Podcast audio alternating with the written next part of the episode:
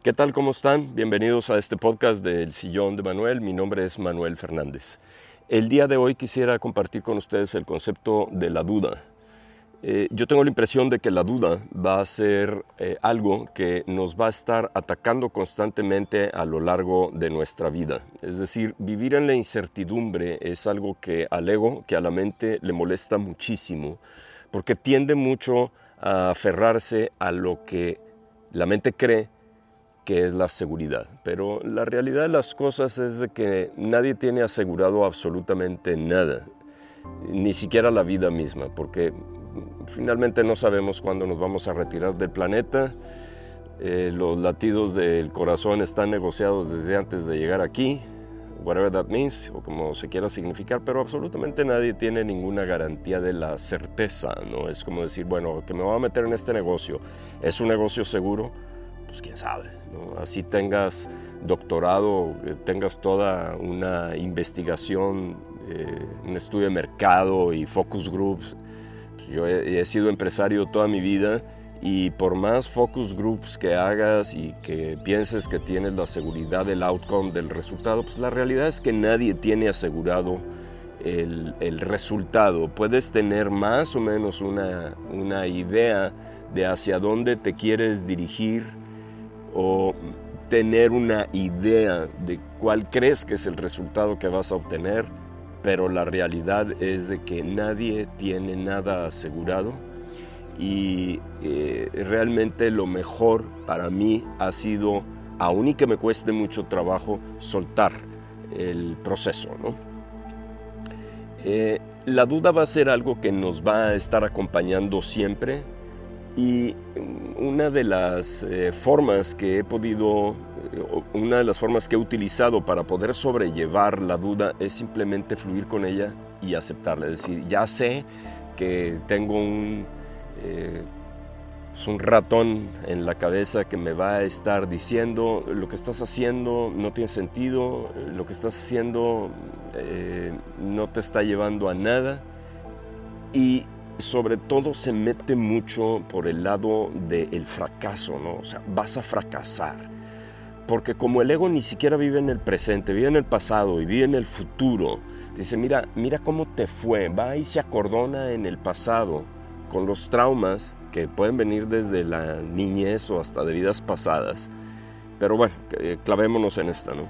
Pues estás, vas y te acordonas con, algo que hiciste y te, te, eh, te fue mal, se provoca un trauma en la mente, una fractura en la mente, donde dice, te vas a volver a equivocar. Otra vez te vas a ir de boca y vas a fracasar. Mucha gente me ha preguntado, y qué raro, ¿a ti te pasa eso si tú te dedicas a compartir este mensaje?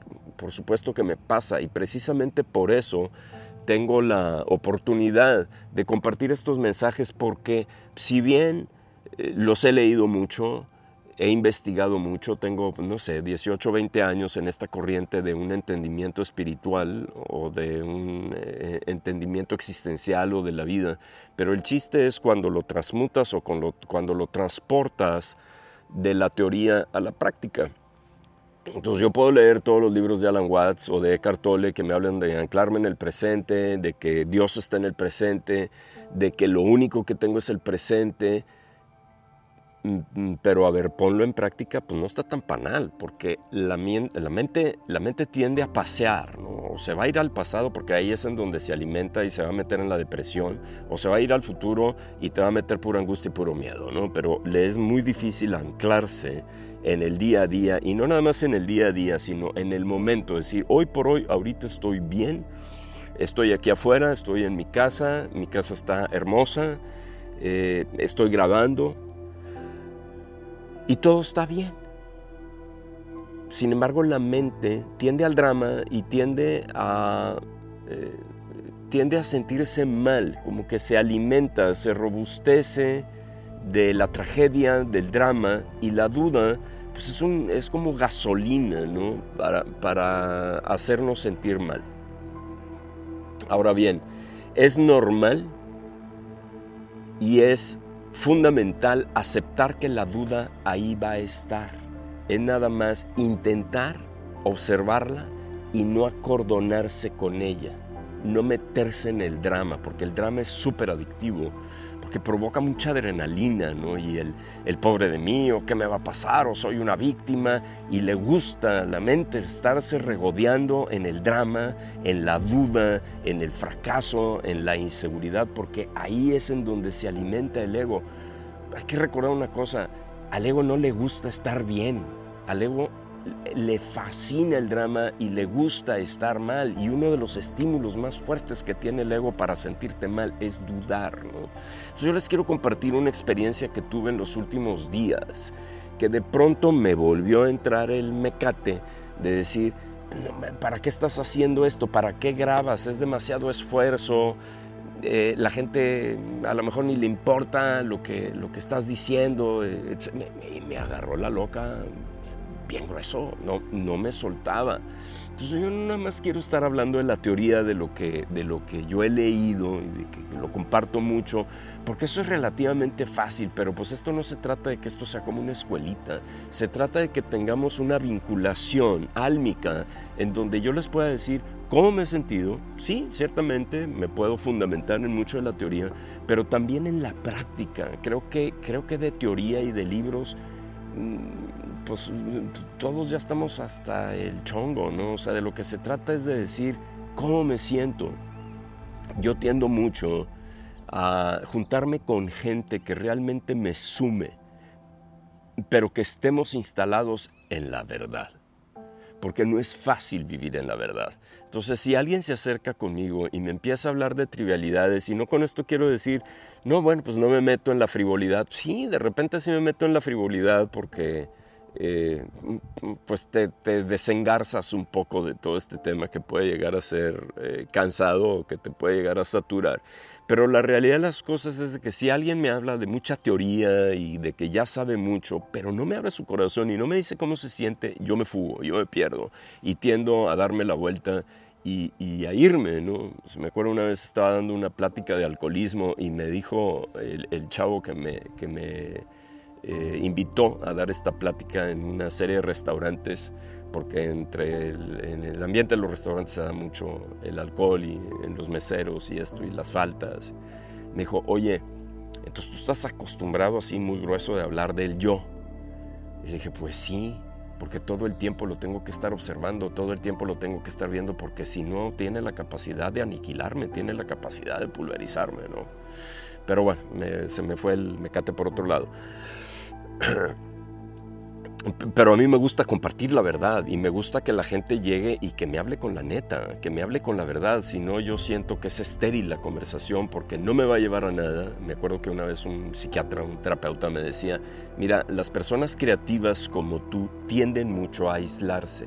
Se aíslan porque sienten que si hablan con otra gente de trivialidades o de, eh, cosas superficiales, banales, pierden el tiempo. Y yo sí siento muchas veces que pierdo el tiempo cuando me están hablando de puras cosas superficiales, porque digo, bueno, ¿qué sentido tiene que yo esté invirtiendo mi tiempo en esto o que esta persona esté invirtiendo el tiempo conmigo? Prefiero estar solo. La soledad es un gran regalo. Es, un, es una forma de empoderarte muy importante que mm, al principio puede resultar incómoda porque finalmente la soledad es introspectiva, puede ser aburrida, puede ser tediosa, pero es una gran forma de eh, llevarte al, empoderamiento. Volviendo al aspecto de la duda, cuando eh, me empezó a, reiterar la cabeza el pensamiento ¿no? de, no tiene sentido esto que estás haciendo. Ya he compartido en otros podcasts que a mí me costó mucho trabajo meterme en esta onda de las redes sociales porque para mí eran relativamente nuevas. Es más, yo ni siquiera eh, conocía el término de, red social, no me quería exponer, siento que eres vulnerable a mucho ataque, pero bueno, en fin, cuando te metes en esta onda, te conviertes en figura pública, eres del dominio público y parte del proceso es el ataque, ni hablar. Así es esto, pero siento yo que finalmente cuando estás compartiendo esto, a alguien le puede llegar, a alguien le puede llegar algo de lo que dijiste que le puede servir. Y dices tú, bueno, entonces sí valió la pena lo que hice. gente que me ha hablado por teléfono, gente que viene al consultorio, gente que está desde, este, yo vivo en Monterrey, el otro día me habló un, chavo ¿no? de, Guadalajara y, me dijo, oye, ¿me puedes consultar? Y eh, le dije, sí, por supuesto, ¿no? Y, y, bueno, pues eh, finalmente me da gusto porque pues quiere, quiere decir, yo me acuerdo, quiere decir que estás haciendo un trabajo trascendental y no lo digo desde el punto de vista egoico, yo trabajé en la política mucho tiempo y gané muchísimo dinero, pero vivía en la mentira, vivía en un mundo de fantasía, como que todo estaba con madre y, pues, te, das, te das cuenta que en la, en la política realmente hay mucha mentira, ¿no? hay, hay mucha falsedad porque pues, lo único que está buscando el político es el poder y, el dinero, esa es la realidad. Aún y la gente que sea idealista eventualmente sube y el poder corrompe, whatever that means, ¿no? Y ahora vivo en la verdad, no gano ni remotamente lo que ganaba cuando era consultor político, pero francamente me vale madre, o sea, yo me siento muchísimo más a gusto en un, en un trabajo trascendental y yo le pedí al universo, oye, ¿sabes que Yo con esto no puedo, pues aparte me asaltaron en la carretera, eh, no sé, eh, andas entre, en una vibración muy baja. Dije, oye, dame un trabajo digno, divertido, trascendental en la ciudad que me vio nacer. Me dio mi trabajo aquí en Monterrey, con un trabajo divertido, a veces pesado, porque pues estoy oyendo broncas todo el día, pero es trascendental, porque sabes que estás ayudando a otra gente y te estás ayudando a ti mismo, porque finalmente de lo que se trata la vida es de uno mismo y puede parecer egoico, pero es la realidad. Es decir, no venimos aquí a, voy a ser a personas mejores o yo vengo a ser mejor. Dios nos quiere así y así somos perfectos. Y se trata de una sanación. Cuando uno está platicando con otra persona y se está vinculando, es una energía que eh, se transmite no desde la mente, sino desde el corazón. Es ese idioma que tiene el corazón que es esa, esas, em, esa inteligencia universal que tiene el corazón porque está conectado con la totalidad. Total dije, bueno, eh, ¿qué voy a hacer? Me voy a dar un regalo. Y ahora ando con la onda de, andar, me, aficioné a los perfumes, mi yerno es eh, very savvy, está muy educado en esa onda, tiene una colección muy grande de perfumes. Y yo tendía a comprar un perfume nada más y ya con ese estaba clavado porque pues, mi mente es obsesiva, ¿no? Decía, bueno, este, con este me quedo, ¿no? Y de pronto él me empieza a mostrar todos estos perfumes y me empecé a interesar, me empezó a gustar y empecé a tener un sentido diferente de la perfumería, no nada más por lo que puedes proyectar o, eh, presumir o lo que tú quieras, sino que te hace sentir bien, ¿no? O sea, porque el olfato, pues es un sentido que eh, te provoca evocación, recuerdo y ciertamente el, eh, el, perfume te hace sentir bien y no lo hago por alguien más, lo hago por mí mismo, porque pues, digo, ciertamente te provoca endorfinas, ¿no? el, estar oliendo cosas chidas. ¿no? Entonces pues, me empecé a educar en, en eso y me, me, agarró el mecate que quería comprar un perfume de pachuli porque, bueno, yo tengo 64 años y por ahí del 70, pues lo que se estilaba mucho era el pachuli, porque era la onda de los hippies y,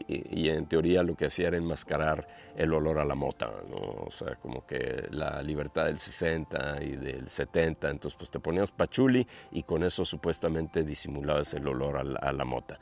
Pues cuál, pues te ponías pachuli y ya todo el mundo sabía que eras bien este, tizo pero ahora se ha sofisticado muchísimo el, el, olor del pachuli y lo quise hacer en una forma evocativa. Entonces fui y yo andaba con el mecate que pues se me hacía que yo tenía que claudicar esto y ya lo tenía que detener y esto, ¿no? Y como les digo, me agarró la loca de la azotea.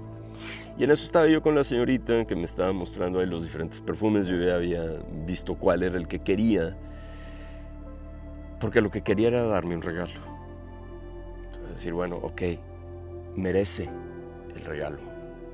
Y no esperes que nadie te lo regale, regálatelo tú. Merecelo tú. Y yo he hablado mucho de merecimiento. Y como dicen luego en la casa del herrero, hasta donde palo, ¿no? Porque dices, ah, no, es que lo que pasa es que cuánto cuesta está muy caro y no te lo quieres dar porque tú tengo que ahorrar y la madre, ¿no? Y me acuerdo que una vez una, una cliente me dijo, qué raro, ¿no? Una, una persona que Y dice, oye, ¿por qué no compras el carro? Pues porque no tengo lana. La duda. Me dijo, qué raro, una persona que, que se dedica al entendimiento del merecimiento y del empoderamiento y no se quiere comprar un carro. Dijo, ¿qué onda? Pues no, nada más nos lo digas. Ponlo en práctica tú, conviértete en el ejemplo. Y así lo hice. Le dije, pues es que no tengo lana, pues estoy en el buro de crédito. Me dijo, ve a la agencia, enamórate del carro, haz una prueba de manejo para que se te pueda manifestar, porque tú hablas mucho de la manifestación y con la duda no vas a poder manifestar nada. Y tuvo razón, porque hice la prueba de manejo y en cuestión de uno o dos meses el carro lo pude comprar.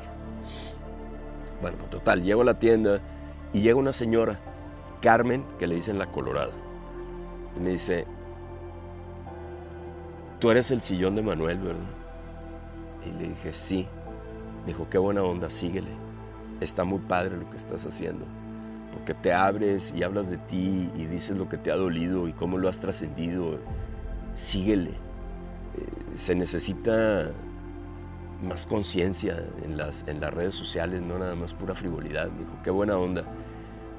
Y, y en eso, bueno, ya pude este, quería comprar el perfume, no lo tenía en existencia. Dije, bueno, pues que ya ni hablar. Pero me regresé pensando, dije, bueno, claro, o sea, tienes que confiar en lo que te están mandando, la información universal que te están mandando, decirle, tienes que seguir, a pesar de que tu mente te quiera detener. Aquí ya no se trata de que alguien me quiera detener, es cómo la mente tiene esta capacidad de autosabotaje. Porque la duda no es otra cosa más que autosabotaje, es tú solo menospreciarte y detenerte porque crees que no vales.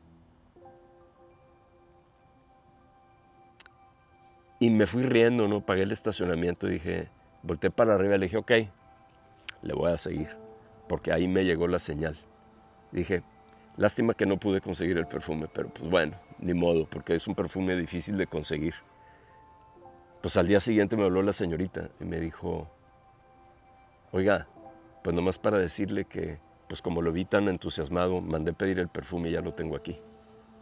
Porque inclusive ella me dijo, oiga, pues bueno, si no lo encuentro, si, si no lo tengo aquí, pues lo puede pedir por internet. Le dije, no, porque me atendiste muy bien y te lo quiero comprar a ti. Entonces, si tú lo llegas a conseguir, yo vengo y te lo, te lo compro, ¿no? Con esa buena voluntad, sin dudar.